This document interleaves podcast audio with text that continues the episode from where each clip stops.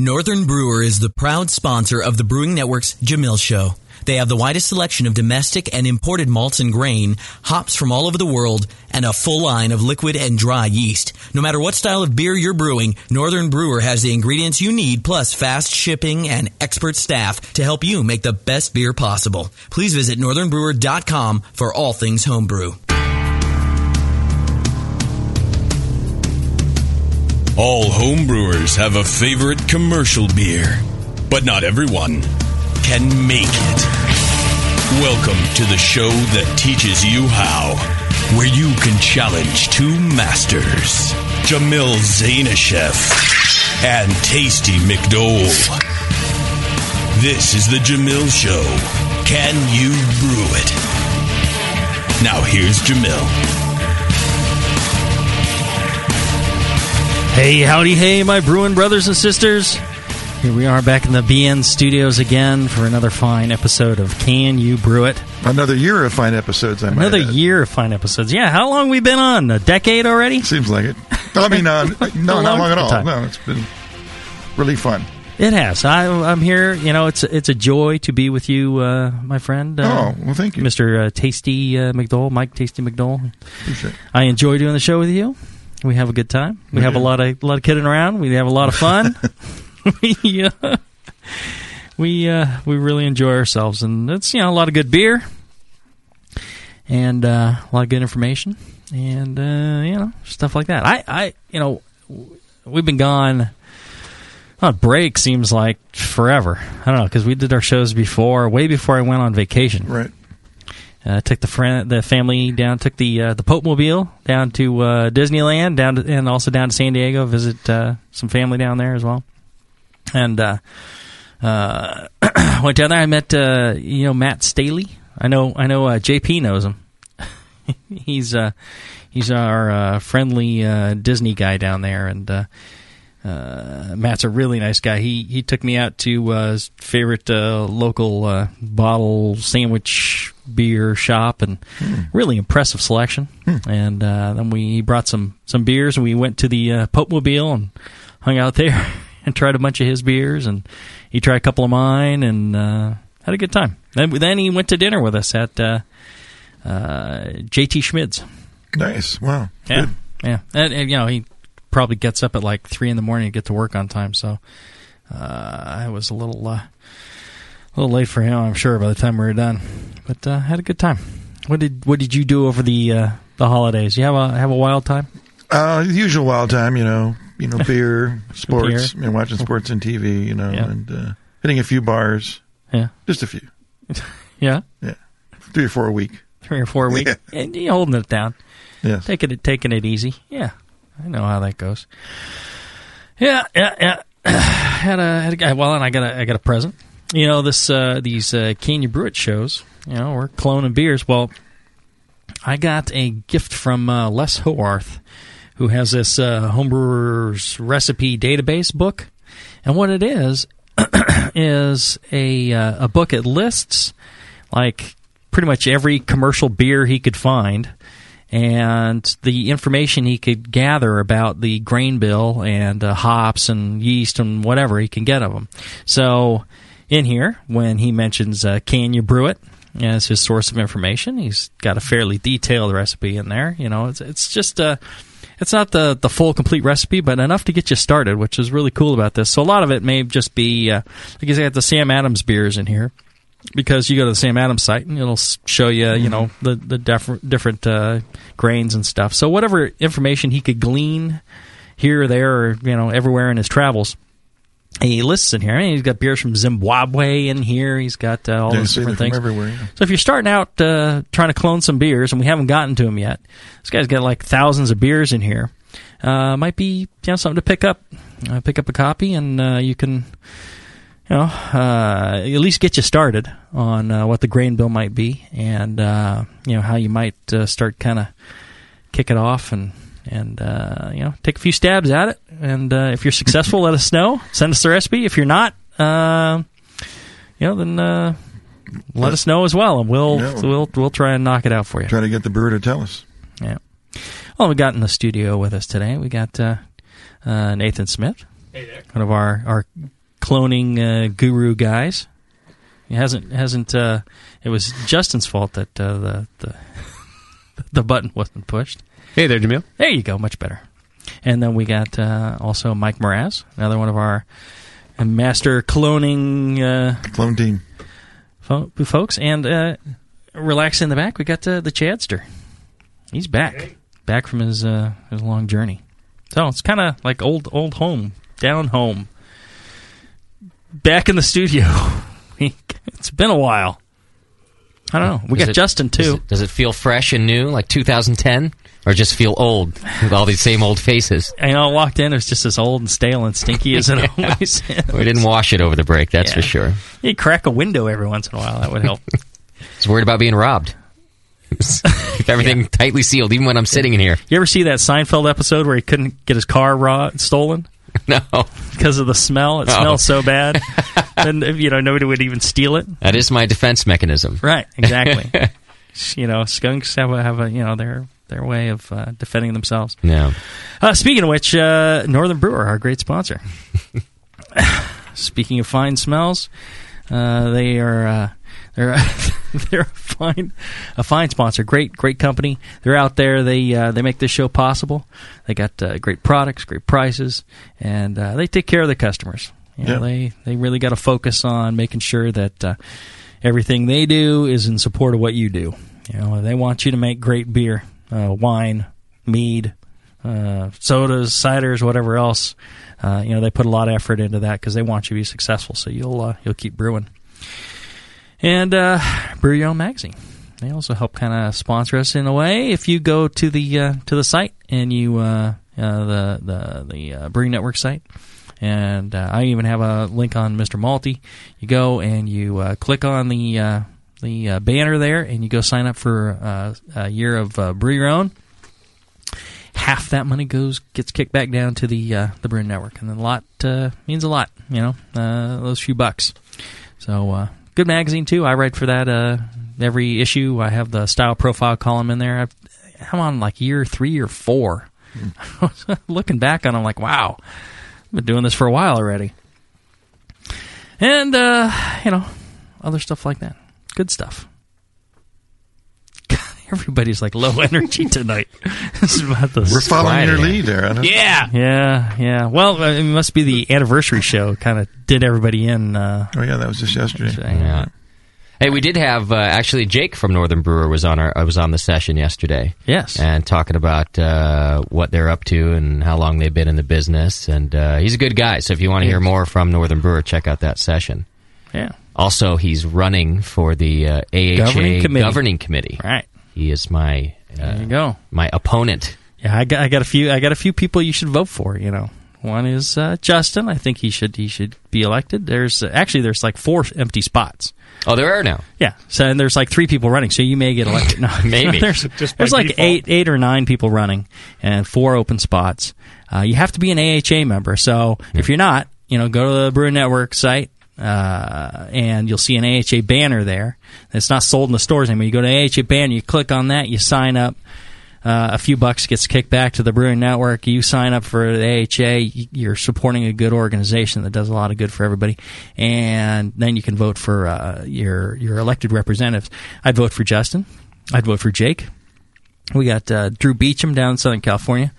He's uh, a good friend and uh, I think uh, worthy of support. And there's a lot of good people on the list. Um, and there's a couple others that I'd vote for as well, but uh, you know, let's let's uh, cut it off at that and uh, Can't vote for everybody. can't vote for it. Can't name the whole thing. But you know, you can my, vote for- you can you're the only four. one on my whole staff that will vote for me, Jamil. Yesterday, I announced it yesterday, Yeah. and they all looked at me like Like, like, no everyone's insane. I'm going to vote for somebody good. Yeah, I'm not going to waste my vote. you believe that shit, Jamil? Yes, I do. No. I've worked with you long enough. Well, he was startled when I told him there's some actual work they have to do. He looked a little like Right. surprised. That did make me nervous. You didn't Yeah. tell me I was going to say don't don't plan any parties uh, like like right before the uh, all right, you know you have to you have to go to like an all day meeting Oh, boy. of the governing committee. Yeah. that sound like work. Yeah, yeah, yeah, yeah, yeah, yeah, yeah, yeah, yeah, yeah. So, uh, all right. Well, let's uh, kind of kick it into gear here. Maybe we'll wake up uh, if we start talking about beer. Fill a couple glasses up. yeah. Uh, what's our challenge today, Justin? Well, we had a call come in for it to challenge you, so here it is. Hey, Jamil. Hey, Tasty. This is Dave Kometic calling in from the west coast of Florida. First off, I want to thank you guys and the Brewing Network for putting on this show because it's introduced me to some great beers from some great breweries. One of those breweries is Stone Brewing from San Diego. Recently had a pint of their Levitation Ale, and I thought this was an amazing beer. It's really drinkable, full flavor, low gravity. I don't know how they do it, but I think this would be a great session beer to have on tap at home. So for the past few weeks, I've been trying to figure out how to brew this beer, and then I thought, why not ask the masters? So today's challenge for you guys is Stone's Levitation Ale. Can you brew it? All right. Yeah. You know, Levitation is absolutely one of my favorite beers as well. It's got a great, you know, malt character to it, nice hop character to it. It's not over the top. You know, you, you think Stone, you think, wow, you know, big beers over the top, you know, in your face, you know, bold and, uh, you know, on the, on the bleeding edge. And uh, this is something. This is you know a session beer done by Stone. It's really cool. So uh, I love it. I, I, I drink a lot of that, uh, and a six pack cost me like ten dollars and fifty cents. I, I just just pick one up. It's like Yeah. ten fifty. Wow. I mean, it's worth it. It's worth it. But uh, you know, it's it's uh, one you might want to might want to try and brew. Yeah, it certainly falls within the uh, realm of home brewers in terms of its you know gravity and, and brewability and stuff like that. Right, right. Yeah, it's what uh, you know, four point four percent. Yeah, it's real. Yeah, it's an Yeah. easy easy maker. easy drink, and I can I can drink that while I'm working, and uh, you know, You can drink that for breakfast. do. Exactly, breakfast, lunch, and dinner. yeah, I can have a an entire stone today. Start out that Betcha. Way. You'd be just like Tasty then. Chad just lit up back there. Now we got people's attention. Yeah, Yeah, they woke up, didn't they? Yeah, they're like, what? what? yeah, I'll meet you out back. Uh, all right. And uh, so the the first thing I did, you know, just like on the Arrogant Bastard show, yeah, first thing we did is turn to uh, Stone for some help. I called up uh, Mitch Steele and uh, uh, asked him uh, a little bit about levitation. So why don't we do this? We'll take a short break, and when we come back, we'll hear from Mitch about uh, how to brew this fine beer. Back after this. Hi. My roommate's gone for the weekend, and I'm wearing something flimsy. Listen, baby, I told her not to call me after 8. I gotta go. Who is that? Your girlfriend? Set up, Doug. Did you guys get the cauldron set up on the altar of my art? If you weren't so busy getting booty calls, you know that. All right, I'm using the scroll of Mosher to boil the first decoction. You took too long. The color is now darkened past the point where you can still call it a Pilsner. This sucks. Ah, I hate it when Greg's the brewmaster. What's this? Poindexter Urkel? Dude, can't you see we're in the middle of a brew session? Is that an actual beer? Yeah, I crafted it. I don't really use the dice anymore. I'm a 10th level beer nerd. Are you a 10th level beer nerd? Do you belch White Labs 833 and crap Simcoe? Then you're in good company at Northern Brewer. Check out Northern Brewer's huge selection of dorky beer kits, including the Cylon Detecting Three Hearted Ale and the collector's item Super Alt. Mine's in mint condition because it's still in the box. Make 10th level at northernbrewer.com. BN Army members, are you looking for a discount on hops? Keep listening. Niko's Homebrew Supply at nikobrew.com has hops by the ounce and by the pound. Choose from varieties like Amarillo, Centennial, East Kent Goldings, Hallertau, Simcoe, Summit, Tomahawk, Warrior, Willamette, and more. And adding new varieties all the time, many for less than 20 bucks a pound. Whether a couple ounces at a time or an 11 pound bag, all hops are shipped vacuum sealed and frozen straight to you. Niko's Homebrew Supply offers store wide $5 flat rate shipping and won't waste your money on unnecessary overhead or advertising. They're going bare bones and passing the savings on to you. The staff at Niko's Homebrew Supply loves to brew and is committed to keeping homebrewing affordable and accessible to anyone who wants to join in this great hobby. And for a limited time, use coupon code BNARMY at checkout for a Brewing Network discount. Visit nikobrew.com. That's N-I-K-O brew.com for your hops and more. nikobrew.com, your bare bones buddy in the brewing business. Nico, listen, our lawyers said that we had to do this for one hour, and after this, we don't have to talk to each other for three more months to the next meeting. Kids, come on, let's get out of here. I'm supposed to have more lines. I'm the professional. Hey, it's Sully. And I'm Nico. And we opened the 21st Amendment nine years ago at 563 2nd Street in San Francisco, just two blocks from Giants Park, to make great beer and have a great time doing it. That's right, because to us, the 21st Amendment is more than just the right to make beer. It's the right to experiment, to be innovative, and just do things differently. And so now, we're putting our craft beer in cans. That's right, cans. You can find our world famous Hell or High Watermelon Wheat Beer and Brew Free or Die IPA throughout California and Alaska. And now it's also available on draft at select accounts in the Bay Area. So next time you're at your local neighborhood pub or good beer store, be sure to ask for 21st Amendment in cans. Because everyone likes it in the can. Tasty crack cans. Tasty crack can.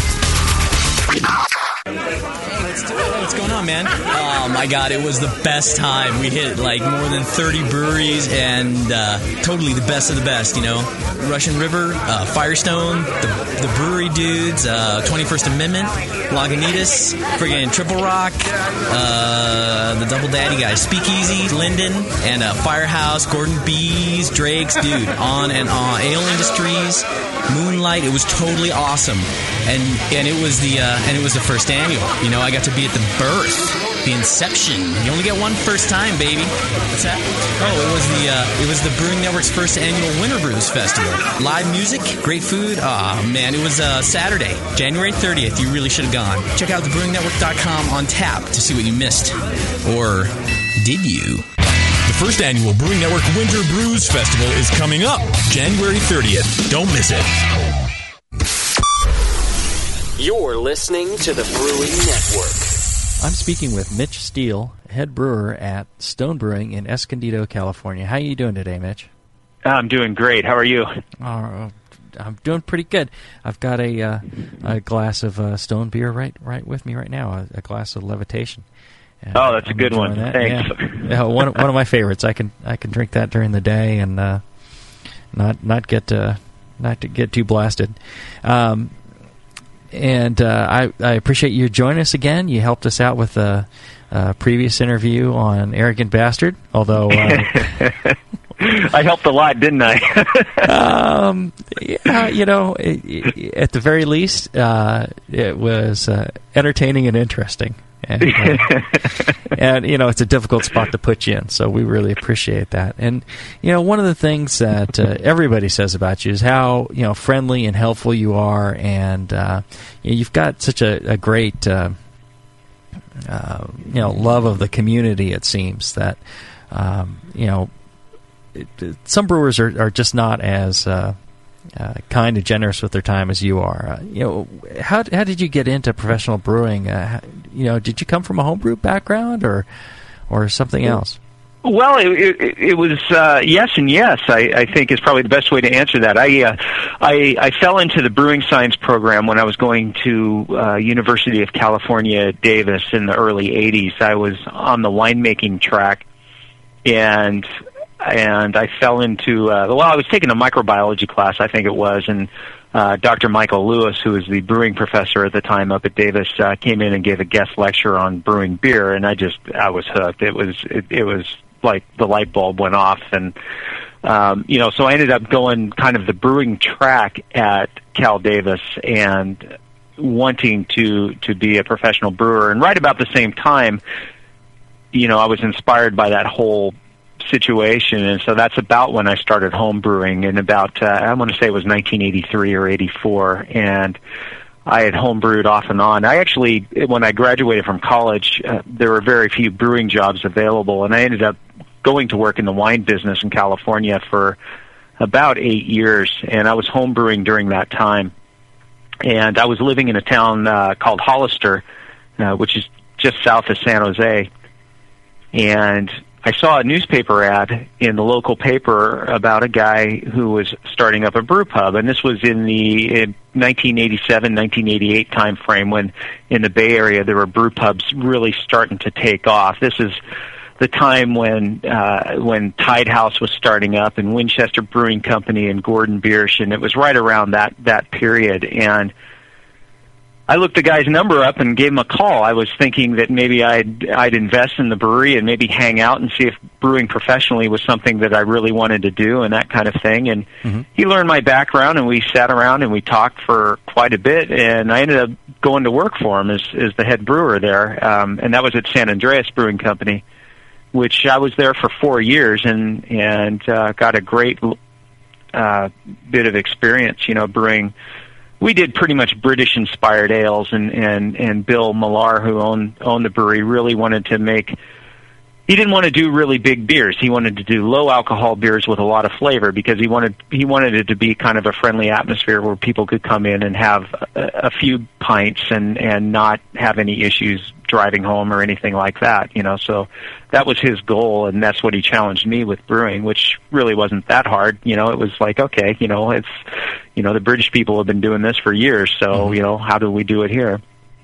Um, and I was there for four years. Um, and I ended up leaving to take a job with Anheuser Busch, and I was with Anheuser Busch for 14 years. Did a lot of jobs with Anheuser Busch, moved all over the country, and all during this time I was still home brewing, um, and I home brewed quite a bit. Especially uh, my last stop at Anheuser Busch was out in New Hampshire, and I was brewing at the Merrimack Brewery, which is near Manchester, about an hour north of Boston. And I joined a homebrew club out there, and was very, I would say, I was very active with the homebrew club during that time. And it was nice because it was my creative outlet, and I was able to really brew some really fun things, and uh, got to meet a lot of great people. And they're still very good friends to this day. So, and then uh, I left there in 2006 uh, to come here and join Stone. So it's been a good ride so far. You know, and you mentioned uh, uh, you know being part of the community, and and I I feel very fortunate. You know, I've had a I've had a great career. I've had a great ride, and you know, i- if I can give back to you know to anybody that's interested in learning how we do things or you know, showing them around or telling them what I've experienced, then I'm I'm happy to do that because I've been really very lucky in this business, and I've I've gotten to do some things that a lot of people haven't had wouldn't have the opportunity to do. You know, brewing new beers at Anheuser Busch, brewing special release, uh, you know, ales and things like that at Anheuser Busch. That's uh, you know kind of one of those once in a lifetime opportunities, and I learned a, a heck of a lot doing that. Um, and then of course here at Stone, you know, this is like, you know, this is a dream job for me. So I'm not, uh, you know, I'm certainly not. I'm certainly counting my blessings all along the way. So you know, anytime I can, I can help people out or share anything, I'm, I'm more than happy to do that because it's all about. That's what it's all about. A lot of people shared a lot with me and and and helped me along the way, and I just like to do the same.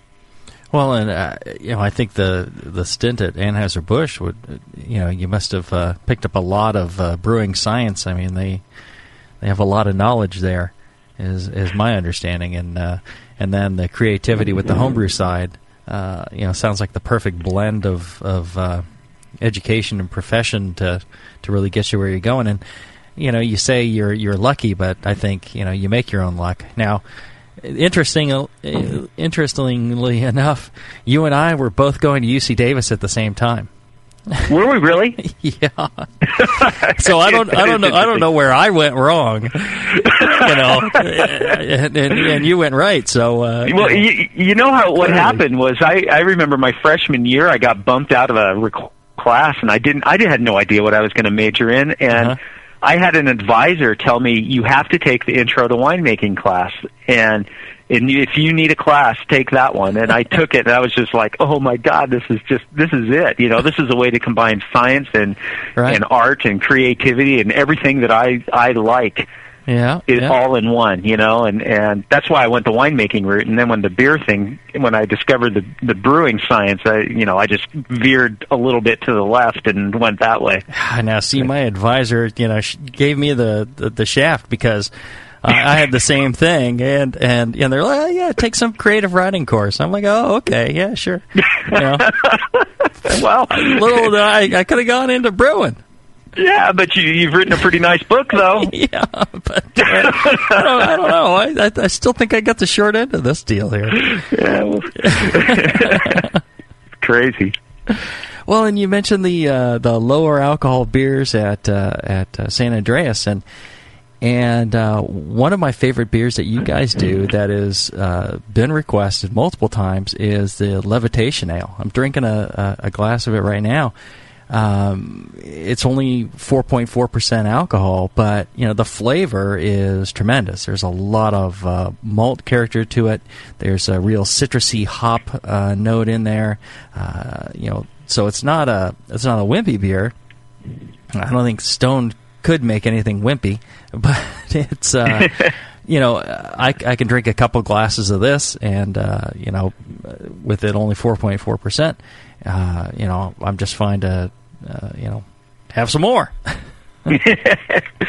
yeah, and you know that's why we that's why we brewed it. Um, you know that that beer came into being before I got here to Stone, but the idea behind it was because most of our beers are fairly high in alcohol. Uh, we wanted to, as a company, wanted to have a beer that was a little bit more sessionable, but still had that Stone character, and that was, um, and that was the goal with with the Stone Levitation Ale. And interestingly enough, when I got here, within the first week of the job, you know, Steve Wagner, who's who's the president of the company and and the brewmaster and my boss came to me and said, "Hey, do something with levitation ale. I don't like how it tastes." And that was about all he told me. And and he gave me, uh, you know, first you know first week on the job, 100% creative freedom to to adjust that recipe and. Uh, I think we came up with something pretty good. I, I, I'm really happy with where it is right now, and uh, so that was that was a fun one and one that we we put a lot of work into and and took a lot of pride in the end result. You know when it when it came out, and then, then the recipe hasn't changed in a couple of years now, but we we did tinker with it a lot the first year I was here. Mm-hmm. Can you tell me what kind of uh, malts are in that? Yeah, it's a um, uh, obviously it's you know it's a pale malt. Um, and the pale malt is you know it's a fairly high percentage you know it's uh, in the mid 80s and and then we're using two types of crystal malt Mm-hmm. uh, we're using a 75 degree Lovibond and 150 degree Lovibond, and I think you know with the low gravity and everything, that that higher colored crystal malt um, it gives it enough malt character to really you know it come through and and have enough character in in the beer, Mm-hmm. you know, with being the low alcohol. Um, and then the other thing that we use in this beer is we use a little bit of black malt, and it's just just under a percent to give it kind of that deep red color. Mm-hmm. And before, you know, when we started tinkering with this beer, it had a lot more crystal malt, and the beer was really, in my opinion, it was it was a little bit too heavy and too sweet, and a little unbalanced. And so we pulled some of the some of the crystal malts out and made up the color difference with a little bit of black malt. And I think that really kind of helped give us uh, an interesting malt profile, and then also allowed us, you know, to to have the malt flavors come through without the beer being cloying or overly sweet. Mm-hmm. Mm-hmm. Yeah, it, it's real drinkable. It's not uh, not not a heavy beer, and uh, you know, and I, I think a lot of breweries uh, tend to to make something uh, you know too sweet. They you know Mhm. as if. Uh, and I think most of the Stone uh, beers tend to be on the drier side, uh, you know, well attenuated, you're right. and and and I think that's what lends itself to a lot of drinkability, even in the bigger beers. I I agree, and you know they were they were pretty dry when I got here. We dried out a couple of the beers a little bit, you know, just using lowing, lower mashing uh, conversion rest temperatures. But in general, the beers here are on the dry side, and I've really gotten to the point where I I really prefer a beer to be dry, especially a beer with a lot of hops, because if you have that residual dextrin character in the beer as the beer ages, that really overwhelms the hops very quickly. And if you have a drier beer, you, your hop character tends tends to last a bit longer. At least that's been our experience, and that's you know with uh, with IPAs and double IPAs and and even the levitation as well. You know, having a, a lower terminal gravity, I think, lends itself to the beer aging a little bit better Mhm. as it sits on a shelf somewhere. What does what does a, a beer like this uh, end up as in the final gravity? It uh, finishes off at about 3.3 Plato, Mm-hmm. or maybe just over, maybe 3.2, somewhere somewhere in that range. And um, in fact, I could tell you for sure. Um,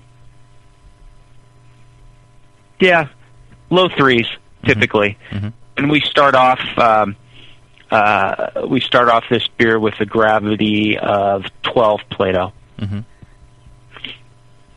Okay, and um, what sort of uh, mash temperature do you do on this one?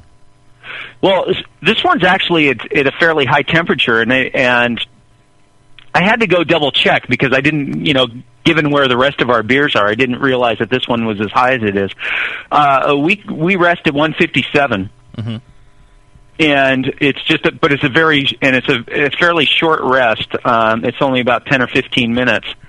Um but it it gets us a fairly fairly high fermentability surprisingly enough. And i think that's because you know the pale malt's a fairly high percentage and you know it doesn't take long to really really get that conversion.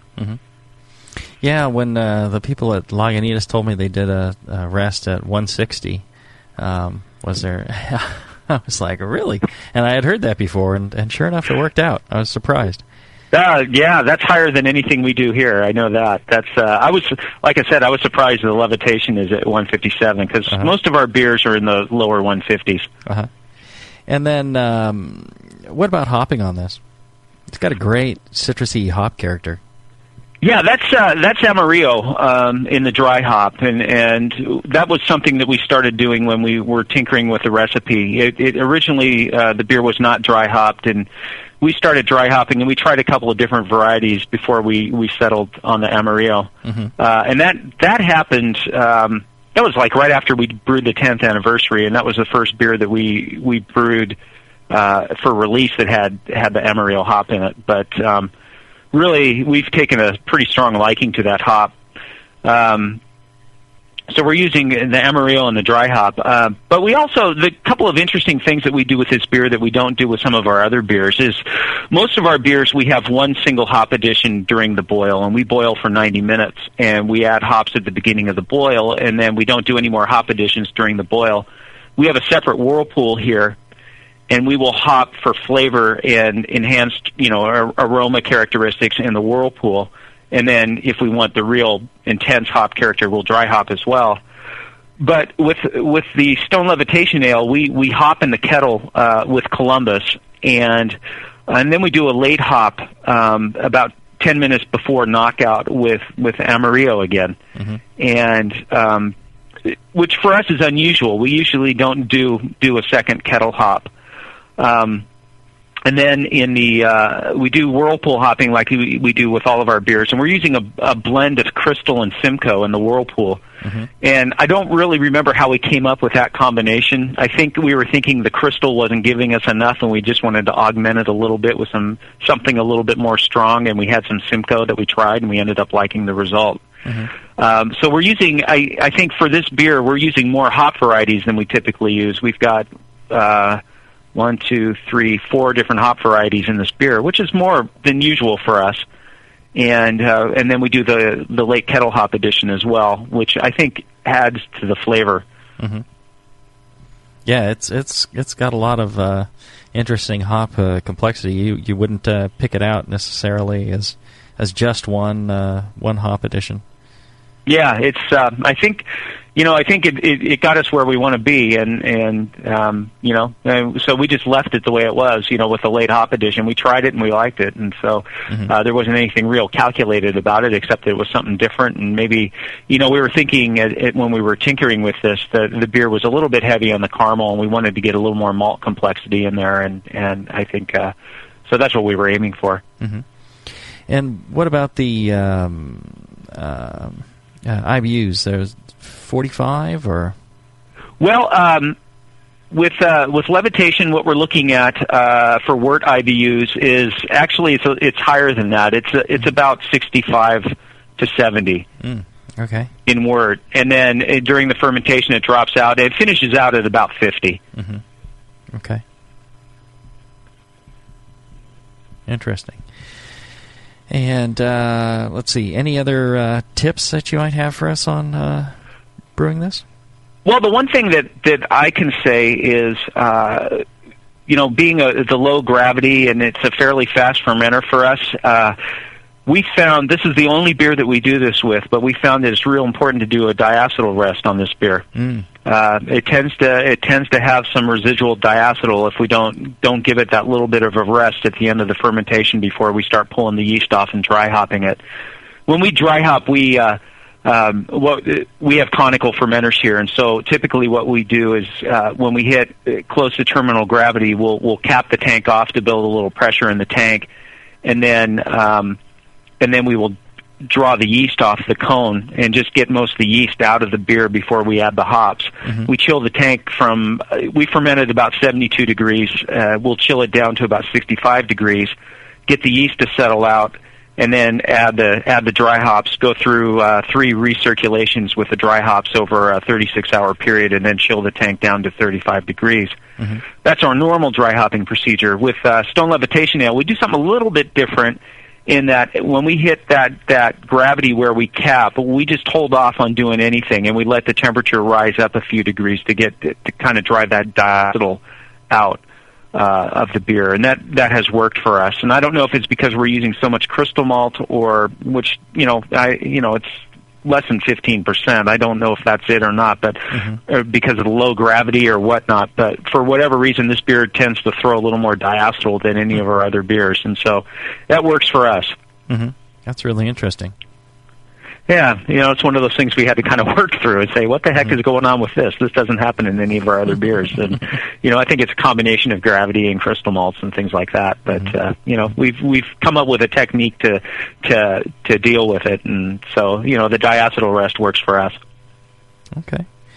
Uh, and what about uh, water adjustments? What, what do you what do you do for uh, your brewery water there? We're using city water and it comes in at about 300 parts per million hardness. Mm-hmm. And it comes in chock full of chlorine and all sorts of good musty flavors and things like that. And what we do is we run all the water through a carbon filter, mm-hmm. and then we run part of it through a reverse osmosis unit to get the mineral content, and we blend it back together into a water tank, and we get the we get the hardness down to about 100 parts per million, and pretty consistently that's what we use for our brewing water, and that's that's all we do. We don't we don't do any uh, any salt salt additions in the mash or anything like that. Um, we just get it down to about 100 parts per million and then go. Mm-hmm. Okay, great. Well, uh, thank you very much for your, your help with this. Uh, it's a a great beer, one that I, I really love. Of course, I love all your beers, but uh, you know it's, it's got a special place in my heart since I can drink more of it, and um, and I think uh, you know I'm going to have a lot of fun. Uh, I think this this one I'm going to brew. I, I don't think I'm going to let somebody else brew this one. I think this one's for me. Awesome. Well, thank you. It's uh, you know it's it's a fun one for us, and it's it's done really well for us over the past year or so. We you know we won a gold medal with this at the Great American Beer Festival a couple years ago, and uh, it's been selling very well, and, and people like it, and and I like I like it a lot too myself. It's uh, like you said, it's a good beer if you want to have a couple of pints and not have to worry about it. So uh, I appreciate you asking me about it about it. Williams Brewing is your online resource for prompt delivery of quality home brewing supplies. Since 1979, Williams Brewing has offered the finest equipment and freshest ingredients and the best customer service in the business. Cut hours off your brewing sessions by using one of their 11 varieties of famous Williams malt extract. Their Williams German Pils is mashed with pure German Moravian two-row barley malt for a light blonde color and malty crispness you just can't get from other extracts. Or check out their unique fermenters, draft beer equipment, bottling aids, and more. They even have their own line of precision hydrometers. Go to williamsbrewing.com to browse their vast selection and enter promo code BREW at the order checkout for $5 off your next order over $50. Orders placed by 3 p.m. ship the same day. Again, go to williamsbrewing.com and enter promo code BREW at checkout for $5 off your next order. Brewing is easy the Williams way. Downtown Joe's, located in the historic Oberon building in beautiful downtown Napa, California, offers an award-winning brew pub experience from 8:30 a.m. to 1 a.m. every day. For 15 years at the corner of 2nd and Main, Downtown Joe's has been voted best night spot 7 times and best brew pub for the last 4 years in a row. Brewmaster Colin Kaminski's handcrafted ales, like his Tail Wagon Amber Ale and Double Secret Probation IPA, are the perfect accent to riverside dining, live music, and a relaxing outdoor patio. Don't miss the Beer of the Month, special rotating taps, and the BN Army Member Special. Wear your BN gear, get 10% off your beer. Visit downtownjoes.com to make reservations, peruse their extensive calendar of events, or just read more about their fantastic beers. Come enjoy the fine beer, food, and music. Downtown Joe's, the award winning brew pub where you'll feel at home. Hi, this is Push from the Brewing Network, and I want to tell you about the Brewmaster's Warehouse and how you can get 10% off your next order. I'm a pretty techie guy, but I've never seen an online store like this. It's awesome. Go to brewmasterswarehouse.com and click on Brew Builder. You can whip up a custom recipe so easily even Sven could do it. Seriously, it's slick. You can share your recipe with your own logo and notes to the Brewmaster's database if you want. And the best part, it keeps a running tally of the beer you're building while you're doing it. Then bam, click buy recipe and your cart is filled and ready to go with helpful suggestions in case you forgot something. This thing is amazing. Brewmaster's Warehouse is run the way a home brewer would do it with great service, fast turnaround, and $6.99 flat rate shipping. Brewmaster's Warehouse and the Brew Builder blew me away. Check it out today at brewmasterswarehouse.com. I'm serious. And don't forget to put BN Army in the discount code box for 10% off your order. Check out brewmasterswarehouse.com. Cheers. Do you support the Brewing Network? Do you brew your own? Are you looking for an economical, fun, and legal way to do both? Subscribe to Brew Your Own magazine and do just that. All year long, Brew Your Own will surprise you, entertain you, and educate you with articles on beer and brewing from authors like the Brewing Network's very own Jamil Zainasheff and John Palmer. Each issue is a full pint of brewing techniques, homebrew stories, tips and photos, projects to make yourself, and recipes for the avid home brewer. Get your tough questions answered by Mr. Wizard and polish your style accuracy with Jamil. A portion of every subscription goes to the Brewing Network, so subscribe today at byo.com slash brewing network or just click the BYO logo on the Brewing Network homepage and support a fantastic hobby and your favorite broadcaster. Brew your own, the how-to homebrew beer magazine. Live. Beer Radio. The Brewing Network. The Brewcasters. If you're just starting, don't be discouraged by all this stuff. It's so easy. Just throw it together. You're Put some sugar and some water and some yeast in there. Yeah. Make beer.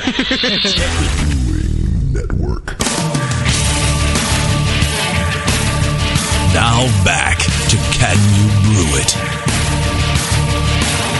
All right, we're back, and this was uh, this was uh, Mike Mraz's challenge. That's one of the reasons he's here. Thank not you, not that we don't enjoy being here with uh, Mike Mraz. It's always a pleasure to uh, sit around and drink his beer. But uh, uh, you know, how about that Mitch Steele? Extremely helpful. Yeah. Gave us all sorts of good information. Yeah, gave us the keys to the kingdom there. What a great guy. Yeah, you know? he is a good guy. He felt bad for you guys after arrogance. I know. You know, He, drug, he drug us behind the truck on that one. because he's really a nice guy like that. I think he literally felt bad that you Yeah. had to brew arrogant without help.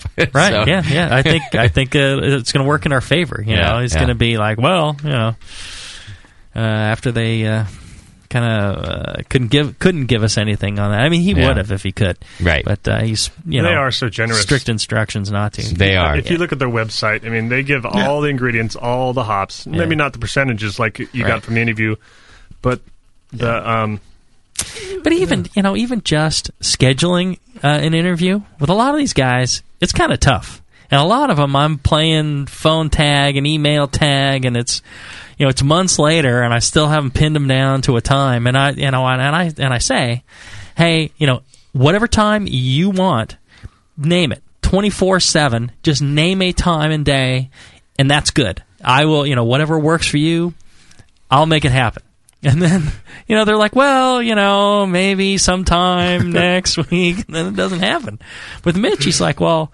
sure uh, how about you know this time or that time but you know i can do now? any time you want you know and he's there it's within a couple of days he makes the time and uh, makes it happen so uh, yeah, he's he's just an awesome guy. Uh, it's absolutely one of my my top favorite people in all of the, the beer world. Really nice guy. And uh, let's see here. Should we go over the recipe first, or you want to do a clone, not clone first? We tasted the beer over the over the uh, the break, and it, if you're if you're listening live, one of the cool things you can do is to go to justin.tv slash the Brewing Network.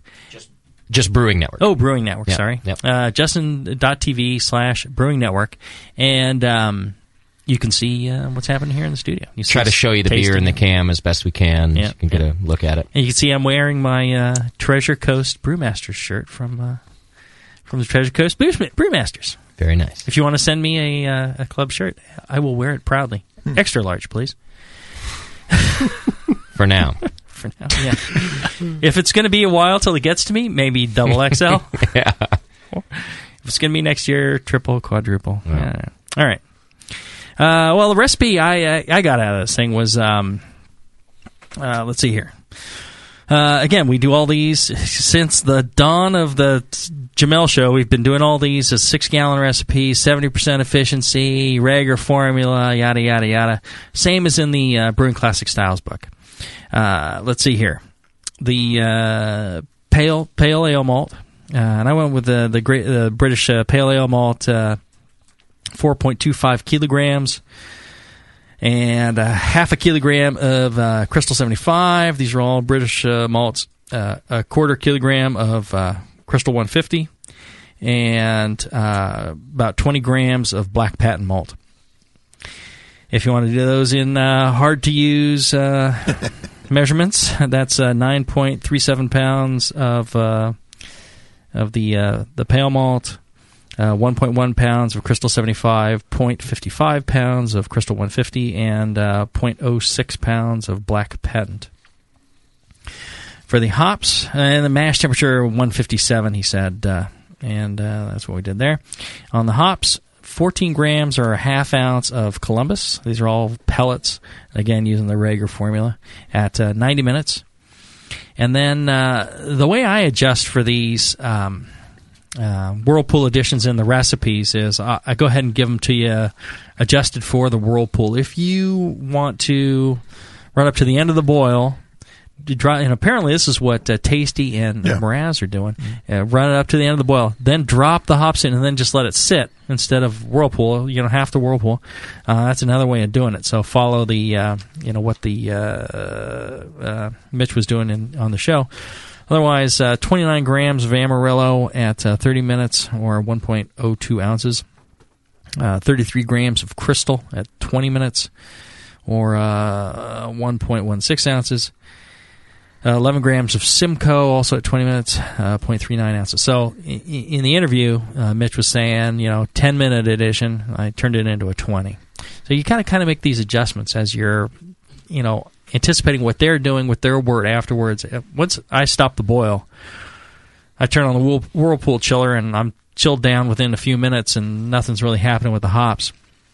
Uh, you know, they go in hot into a whirlpool, and whirlpool at 30 minutes hot, and so uh, you have to kind of take that into account.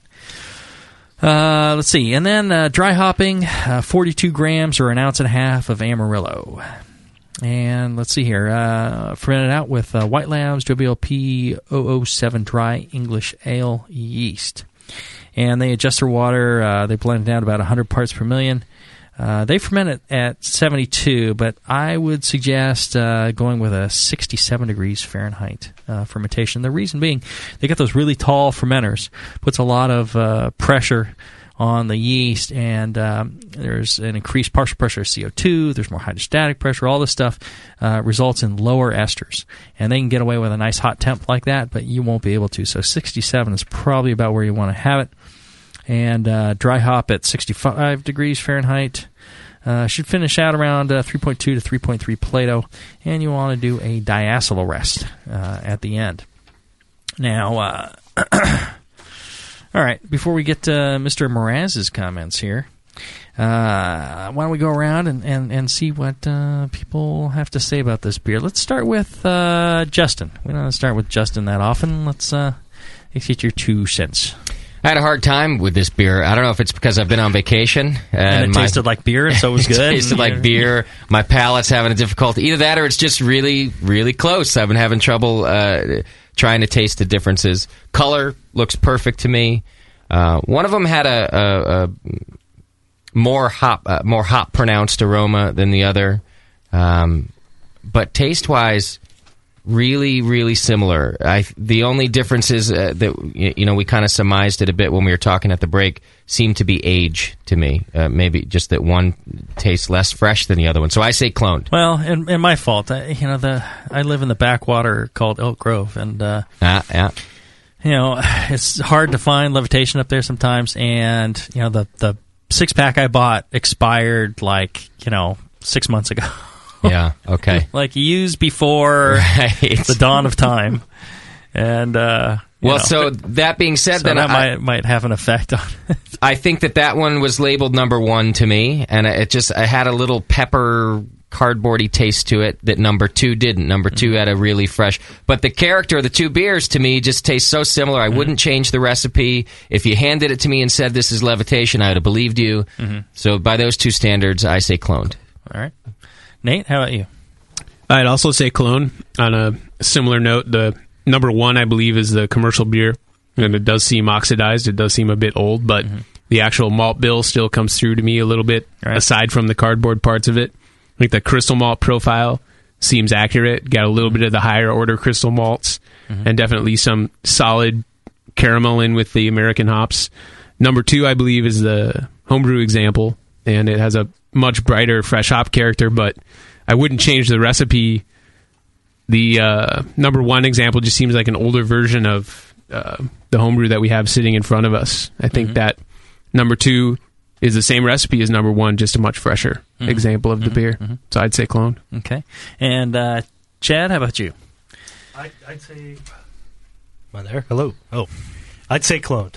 Yeah. Um, you know, I actually I had the chance to try the levitation for the first time in Connecticut of all places, and it was a fresh batch. So Mhm. number two, um, that hop nose and that nice light kind of um, taste in the palate was what I remember. And um, you know, number one definitely has a little more molasses in it.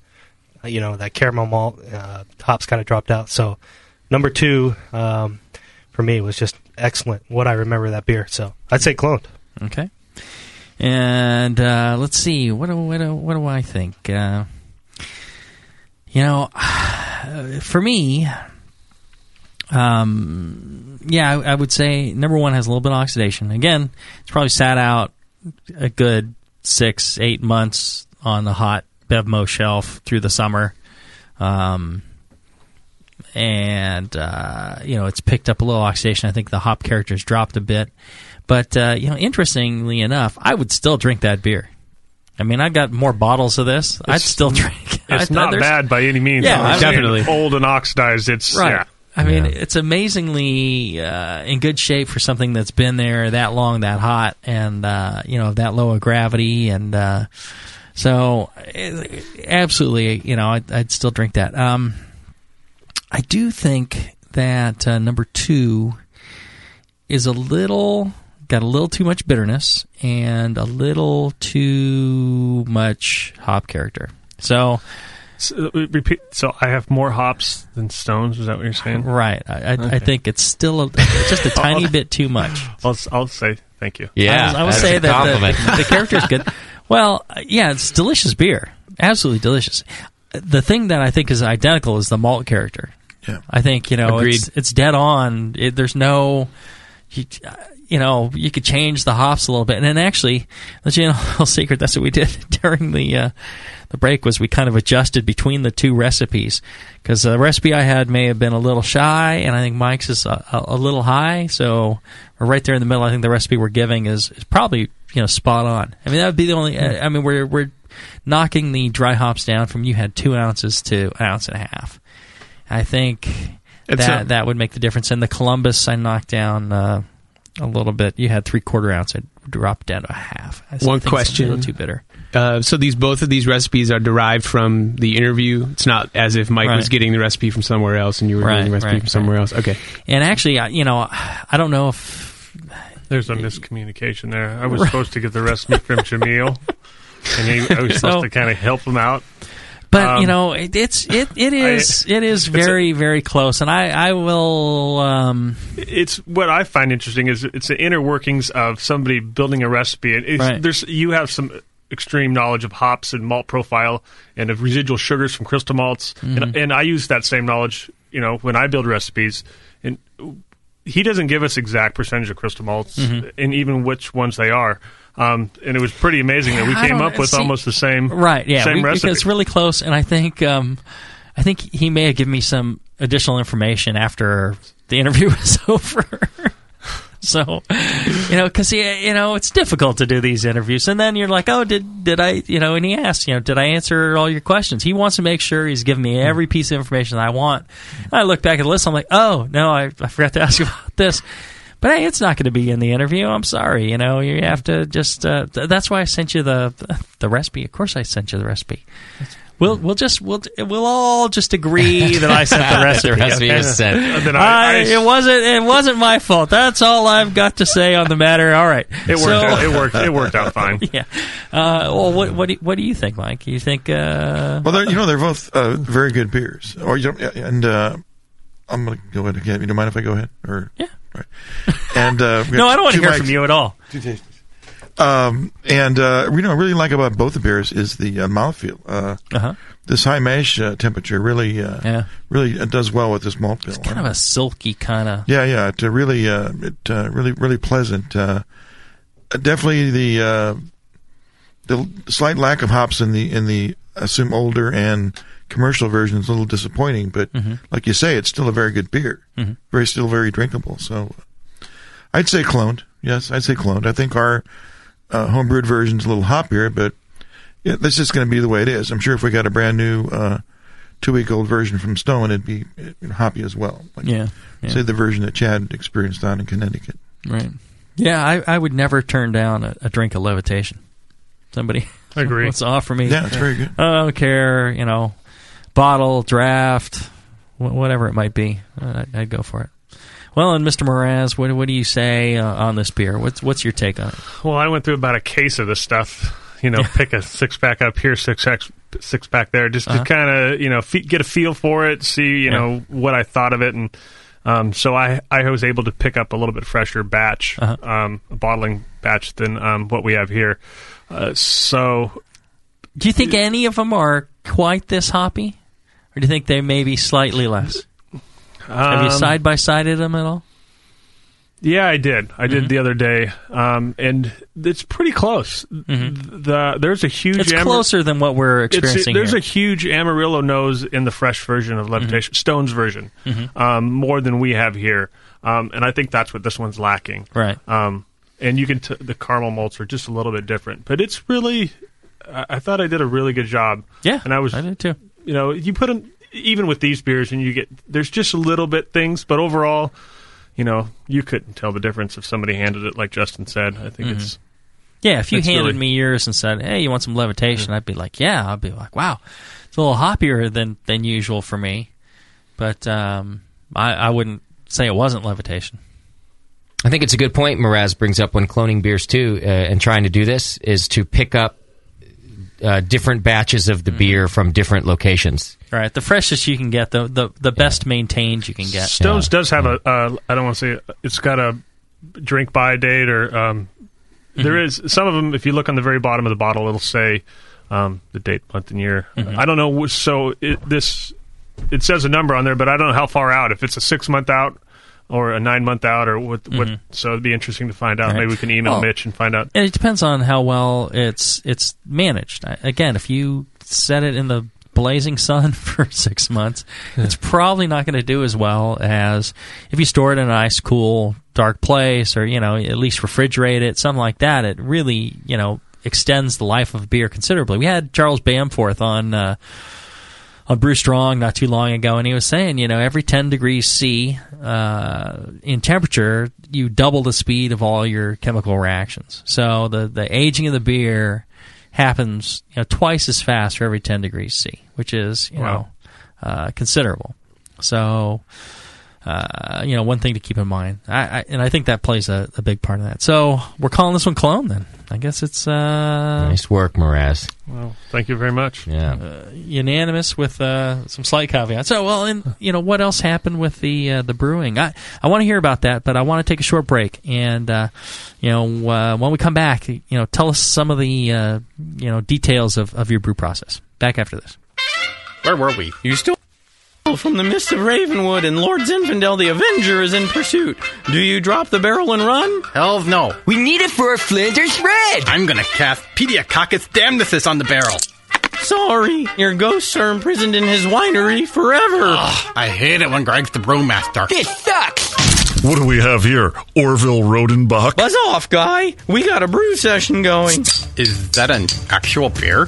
Yeah, I crafted it. I don't really use the dice anymore. I'm a 10th level beer nerd. Are you a 10th level beer nerd? Do you get a long lasting foam stand when you think about wheat malt? Then you're in good company at Northern Brewer. Northern Brewer has all your beer nerd needs, ingredients, equipment, and knowledge at northernbrewer.com. Plus, fast, cheap shipping, only $7.99 for the contiguous USA. And check out Northern Brewer's huge selection of dorky beer kits, including the pre prohibition lager. Perfect for steampunk. And the single hop best bitter. Now on cask and 10 forward. Make 10th level at northernbrewer.com.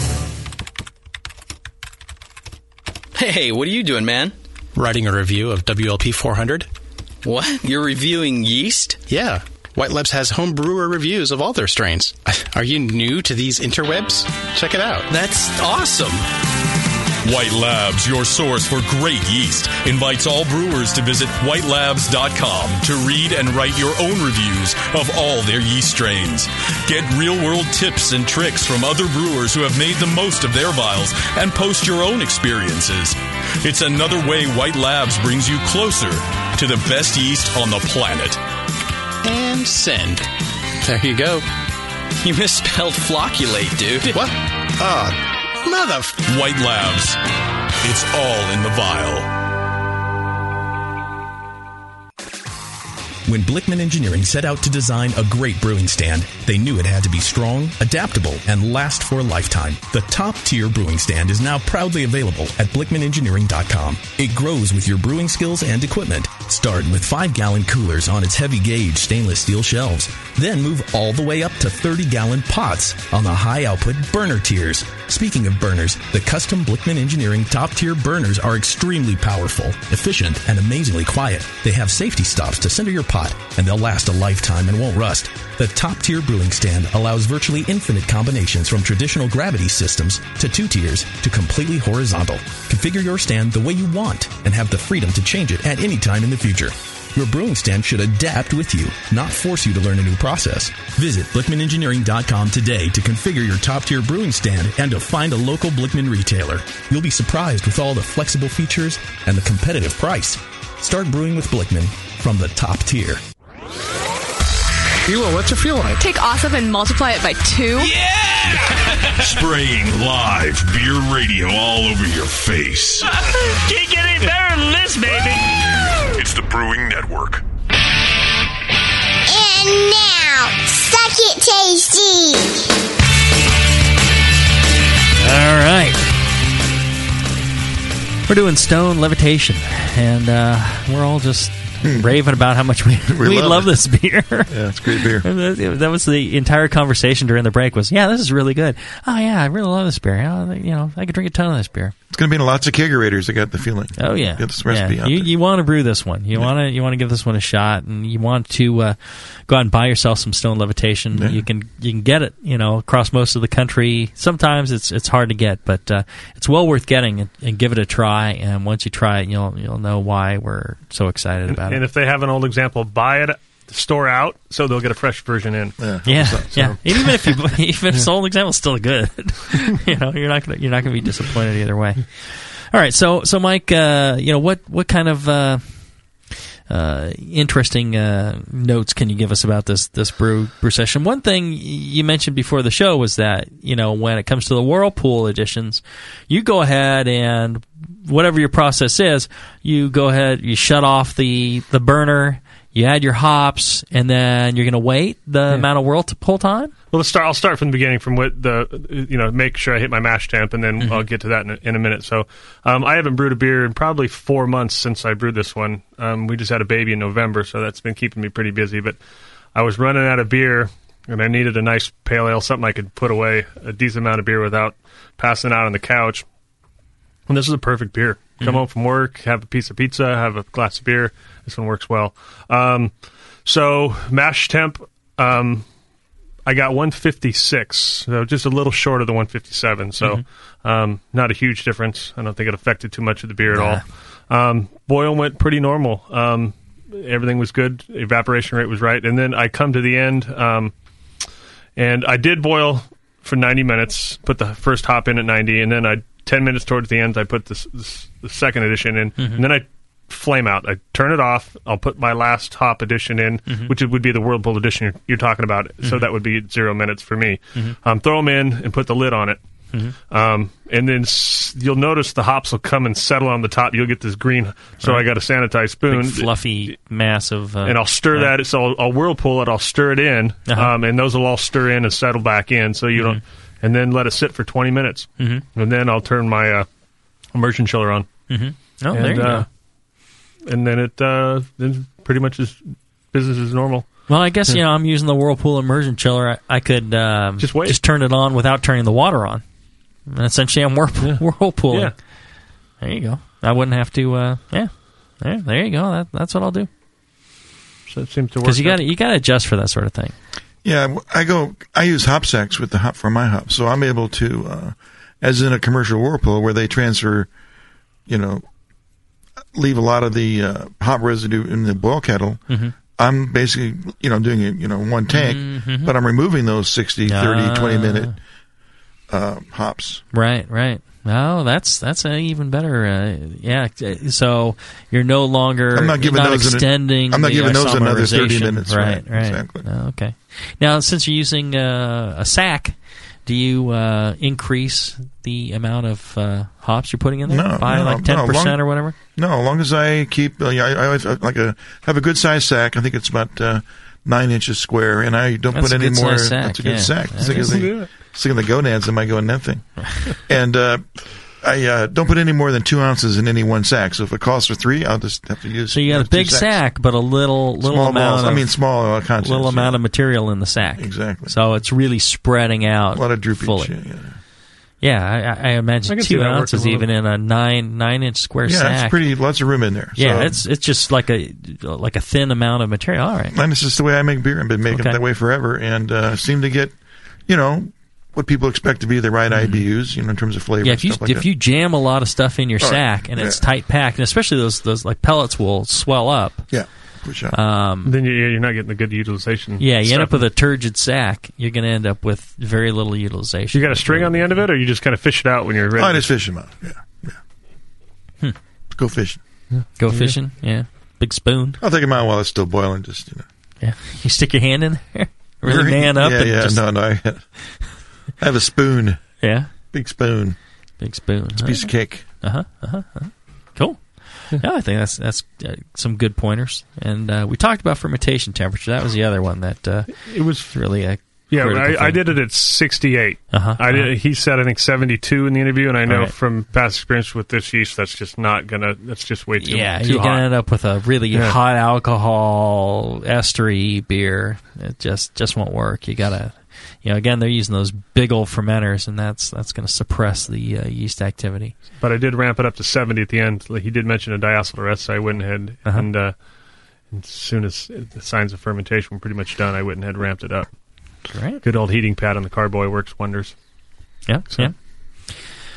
Well, I think uh, that's another uh, notch in your belt as one of our uh, master clone brewers here, and we appreciate uh, all your effort.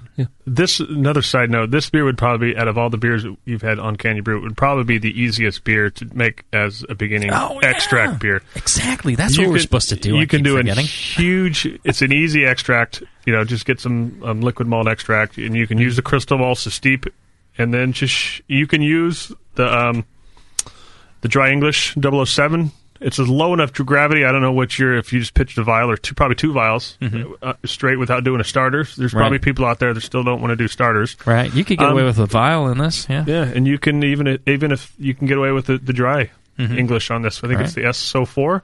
Yeah. Yeah, I don't know. I, I think I emailed you back and forth a few times about the the Wyeast strains. Uh-huh. I didn't like the attenuation numbers on those because in the dry Right. English it's eighty percent attenuation. Yeah. and the Wyeast didn't have that. Didn't have those numbers, so I didn't right. didn't take a chance on, on testing Yeah. those out. I think if you're doing the stone beers, you want to go with the the dry, uh, the O, the uh, WLPO seven Yeah. dry English ale from White Labs. I think that's going to be your closest strain to what Stone's using. If you're an extract brewer, I, I keep forgetting to mention. In this case, you would uh, replace the the pale malt with uh, either DME or liquid malt extract. If it's DME, you know, it's like around the mid 50s percentage wise. Just take 55% of whatever our pale malt addition was in DME, and the lightest DME you can get. And there you go. Or, you know, use liquid malt extract. It depends on the liquid malt extract. It's going to be somewhere in the mid to upper 70s, um, you know, around 75 to 80 percent of the pale malt uh, bill. And don't worry, you don't have to get it exactly on the money. Uh, what's more important that you have a nice fermentation and fully fermented out? What we've learned in this show is you can be off a number of gravity points at the start. And as long as it ferments out properly, the, the, the proper amount of attenuation, at the end, it's going to taste like the, the, the beer you're trying to clone. So it doesn't have to be precise. Um, and the nice thing about extract, you can check your gravity once you get your wort all mixed up and see if you're correct for your starting gravity. If you are, hey, there you are. If you aren't, go ahead, add a little water, add a little uh, DME, and, and you should be good. All right, we got a couple of questions in the uh, chat room. A lot of people listening live in the chat room, and uh, you can too. Go to the Brewing Network site and click on that uh, chat button there and chat away. Yeah, a lot of questions coming through. Uh, you know, you had talked about the uh, when Bamforth said it for every ten degrees, Mhm. it, uh, how how your beer will age faster.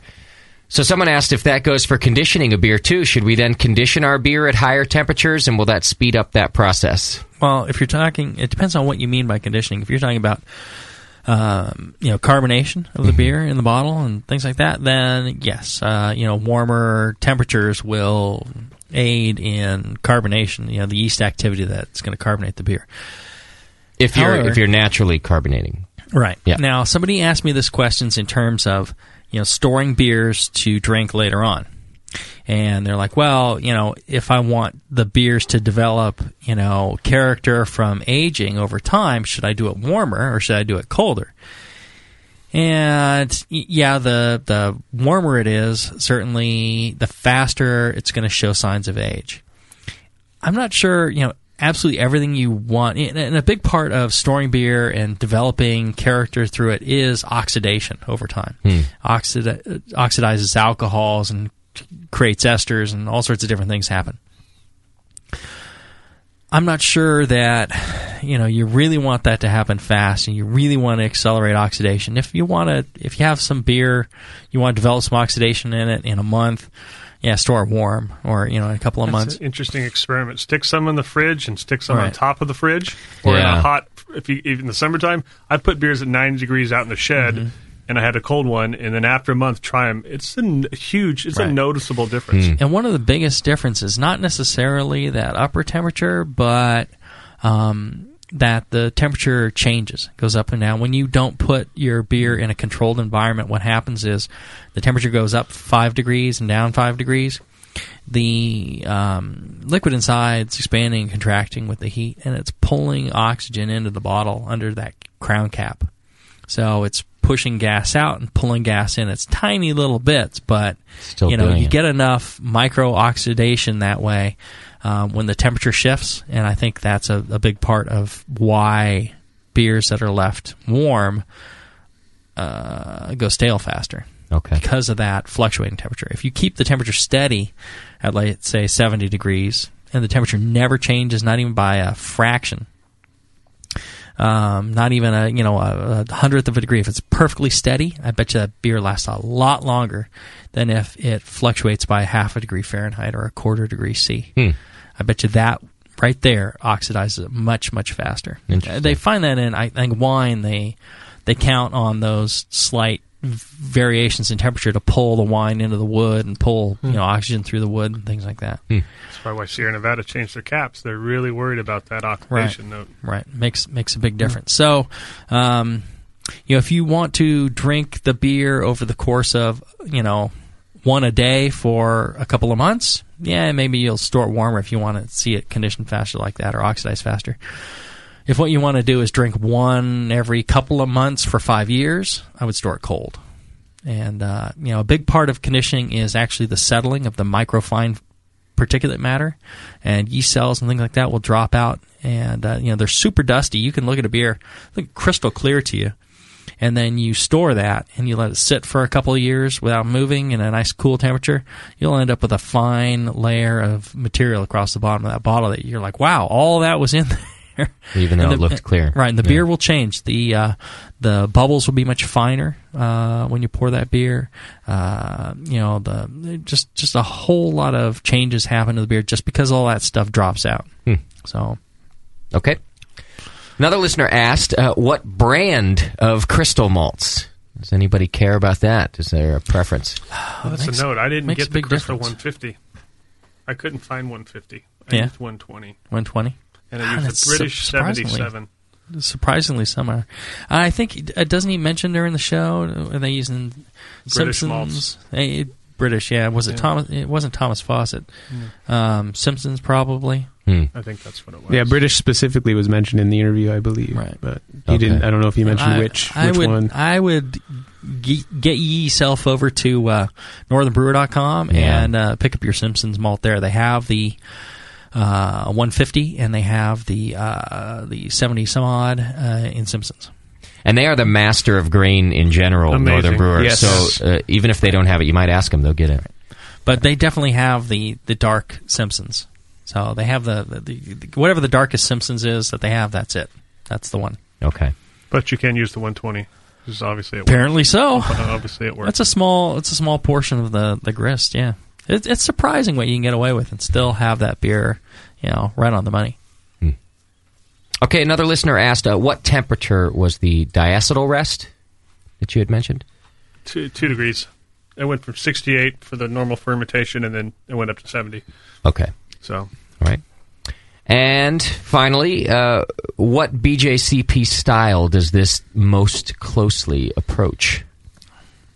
That's how it. Uh, I don't know. I think they won their medal care. for uh, American Amber. American Amber. I think that's what they won the GB, GABF According to medal. a, a friend, told me American Amber. so Okay. it's maybe on the very dark edge of um, American Pale Ale. I don't know. Right. Kinda- It's kind of between. but a, it's a little Amer- too hoppy for a true. Isn't amber a little bit more? Maybe if you didn't dry I'm on hop West it, Coast. Yeah, West Coast. We go. We It's got go a little really more hot. hop aroma If than you an didn't amber. dry hop it, you might get away with it. We consider Red Rocket an American Amber Yeah. out here. Yeah, Which I could is, see you if know, it wasn't dry hopped. I know the rest of the world may not, but out here we, you know, We, our, we dry hop everything. exactly. Yeah. Our so yeah, I, lagers. I, I'd say American Amber. Yeah, sure. Because it's got you know too much crystal malt character to really be a uh, American Pale Ale. Now, Yep. if you're in the Midwest, It's it's, a pale American. ale. It's American Pale Ale. folks. oh, all my friends in the Midwest. now give It's me got a beautiful red color. It's an amber. All yeah, right. yeah. I, that's that's a good. That's a good. uh, NHC 2010 Pale Ale. okay, and several folks in the chat asked if you'd recap the recipe before we go. You don't have the rewind button. what, what the heck? You could download the show and get all the information. Yeah, normally it's just say one person and that's my answer, but several people. I don't know if we rush This is through like- or uh, Seven seven twenty already. We're twenty minutes late on this show. maybe people are feeling even lazier than us today. Oh, Finally God, I don't waking know- up. I don't know how that's possible. um, I'm just be all right. So yeah, the uh, starting gravity, uh, ten forty eight. I don't think I gave that the first time, and then like uh, IBU somewhere in the fifty to sixty range. Uh, you're gonna boil for ninety minutes. Uh, SRM is eighteen point three. uh, using Morey for the color. Uh, 86, 80, 84.6% uh, uh, British uh, two row, 10% of a Crystal 75, and 5% of a Crystal 150, and uh, a half a percent of black patent malt. And hops, uh, 14 grams Columbus, 29 grams Amarillo, uh, 14 grams Columbus at 90 minutes, 29 grams Amarillo Gold at, at 30 minutes, or you can do Amarillo you can do at 10 minutes, um, and the others will be Whirlpool. And then uh, 33 grams uh, Crystal, 11 grams Simcoe, uh, both at 20 minutes, or that would be your Whirlpool. And then uh, uh, 42 grams of Amarillo dry hopping at uh, 65 degrees. Uh, fermentation 67 degrees Fahrenheit at, uh, with the uh, WLP 007 dry English ale. And mash temperature of 157. If you're an extract brewer, uh, just swap out that, that pale malt with uh, some extract. Uh, you know, if you're using a, liquid malt extract, is you know around the high 70s percentage. If you're doing a dry malt extract, it's going to be about 55 uh, percent swap out for that that pale malt. And you should be good. That's it. And and drink. Please say. As please say used to say. Yeah. drink it up. And drink. Brew and drink. All right. And if you are listening to my voice, you're going to want to come down to the Brewing Network Winter Brews Fest, which is Saturday, January 30th, Linden Street Brewery in Oakland. 30 brewers, uh, 30 breweries. Uh, f- yeah, there's going to be a lot more brewers if you all show up. All right? That's right. Because you're all brewers. Uh, 30 breweries going to show out there and uh, pour copious amounts of beer. Food by uh, the homebrew chef uh, Sean Paxton, famous uh, world over. Yeah. Live music. Uh, as long as Justin's not playing, it'll be good live music. Yeah, that's true. I agree. And uh, twenty-five dollars gets you a commemorative glass and uh, five drink tickets. And then uh, you get yourself over to thebrewingnetwork.com slash on tap for more info. Uh, I'll be there. I'll be drinking. All right. Do you have the uh, time of the day when it's going to start? It's Saturday, January 30th, and it starts at 1. It goes 1 till 8 p.m. Yeah. Excellent. We like them long around here. There's nothing like being totally blasted at the end of the day at 8 o'clock in Yeah. Oakland Yeah. down near the docks. Wandering around. Walking your ass back to Bart. Stagger back to the BART station. Yeah. It's actually quite safe out there. Yeah, Uh, it's uh, fine. we wandered all around that part of town during uh, the uh, conference, and, and nothing going to happen. Just head back to downtown Oakland and continue drinking at one of the many fine establishments. The Trappist is out That's there. Uh, Pacific, Pacific Coast, Coast. which took really good care of us there at the uh, at the conference. You can get yourself over there, get something to eat after this the shindig. Yep. Um, it'd be a great great time. So uh, get yourself down there and uh, you just uh, show up at the door and, and buy your ticket there. There's Yeah. no pre sales. That's right. You just uh, show up there and uh, your twenty five bucks gets you in, and uh, you know wear your uh, your Brew Strong gear. You know, you uh, the, I think uh, Justin's got uh, Bruce new Brew Strong embroidered hats Mm-hmm. in the store. I got one. I love it. It is now my it is is displaced my uh, my other favorite uh, brewing hat. Now I just wear my Brew Strong hat everywhere I go. And uh, Brew Strong hats, shirts, they're all in the uh, the store. You get yourself over to the uh, brewingnetwork.com slash store. And uh, these also got Brewing Classic Styles books. They're signed. Uh, new Hop Grenade uh, designs on the t-shirts, Hop Grenade polo shirts. If you need to dress it up a little bit, uh, you got glassware. Are you out? I'm out. yeah. I'm out. I use I use the Brewing Network glasses at home exclusively. I talked to them today, so there should be some soon. All right. So uh, every time this podcast, you know, get there and you have to check the store on a regular basis because you know merchandise comes in and you got thousands of people vying for this stuff and they snap it up quick. So you know, get yourself there. Check it. Check it daily, every couple of days. Make sure you you can get in there. And you know, this stuff is reasonably priced. If you ask me, I told Justin he should raise the prices stuff because it's, it's too reasonable. And, Make uh, it you know, unreasonable. the uh, you know the uh, you know the uh, the could always donate the fifteen difference. bucks or so you pay for a shirt. You know, uh, a portion of it goes to the bottom line of the Brewing Network, keeps this programming going. Without it, you know, we can't uh, can't have fine studios like this Studio B here. Even with the aroma of the Studio B, At least it It's, looks um, good. it looks good on camera. Know, smell-o-vision here. Yeah. And uh, if you don't want to buy anything, you can always donate. Couple of bucks, two bucks a month. It gets you into uh, if you sign up on the website for the uh, the two dollar donation. Uh, you can do any level if you want, but it starts at two bucks, goes up from there. And uh, if you're a recurring donor, for that two bucks a month, you automatically get entered each month into a uh, more beer donation giveaway, where they give you uh, conicals, they're giving away sculptures, they're trips, draft systems, they give away, you know, heating and cooling, all sorts of you know expensive gear. Yeah. and uh, you know, two bucks a month, twenty four bucks a year. You know, it's like a like a magazine subscription, but uh, you instead of getting it once a month or once every uh, couple of months, you get shows every week. Yeah. Uh, you know, more than every week. Uh, between you get uh, That's up to seven shows a month usually. Seven shows a month. Yeah, Yeah. you get Can You Brew It uh, every other week. You get uh, Brew Strong every other week. You get the session three weeks uh, a month. Mm-hmm. And uh, God knows what else you might be getting in the near future. Kinds so, of weird uh, stuff. Yes. Yeah. You know, uh, yeah, and then you get And some other weird weird shows. shows. Yeah. Yeah, it's that true. shall be nameless. Um, you get those as well, and all the all the back podcasts are there. So, uh, you know, pretty cheap for for all the uh, the time and effort that goes into these shows. That's right. If you get a chance, uh, you know, yeah, give us your support and support our, our wonderful sponsor, Northern Brewer. They really are great guys. They they make everything happen for us here. So, uh, we love them. They make it work for us. And we love beer too. It's a good thing. The show's about beer. Well, I love you, Tasty. I'm early for the wine show. Speak, speaking of which, uh, you know, coming up, if you're listening live, is another show. We're going to do uh, Terrapin's Rye Pale Ale. Oh, yeah. that's Tasty's challenge. isn't? Yeah. Did I do it? We'll see. We'll see. And, uh, and lots of other good stuff coming up. Anyways, until uh, until next time, uh, you know, go out, brew some beer. You know, brew brew some beer for some other people, and uh, know, also brew strong. And often.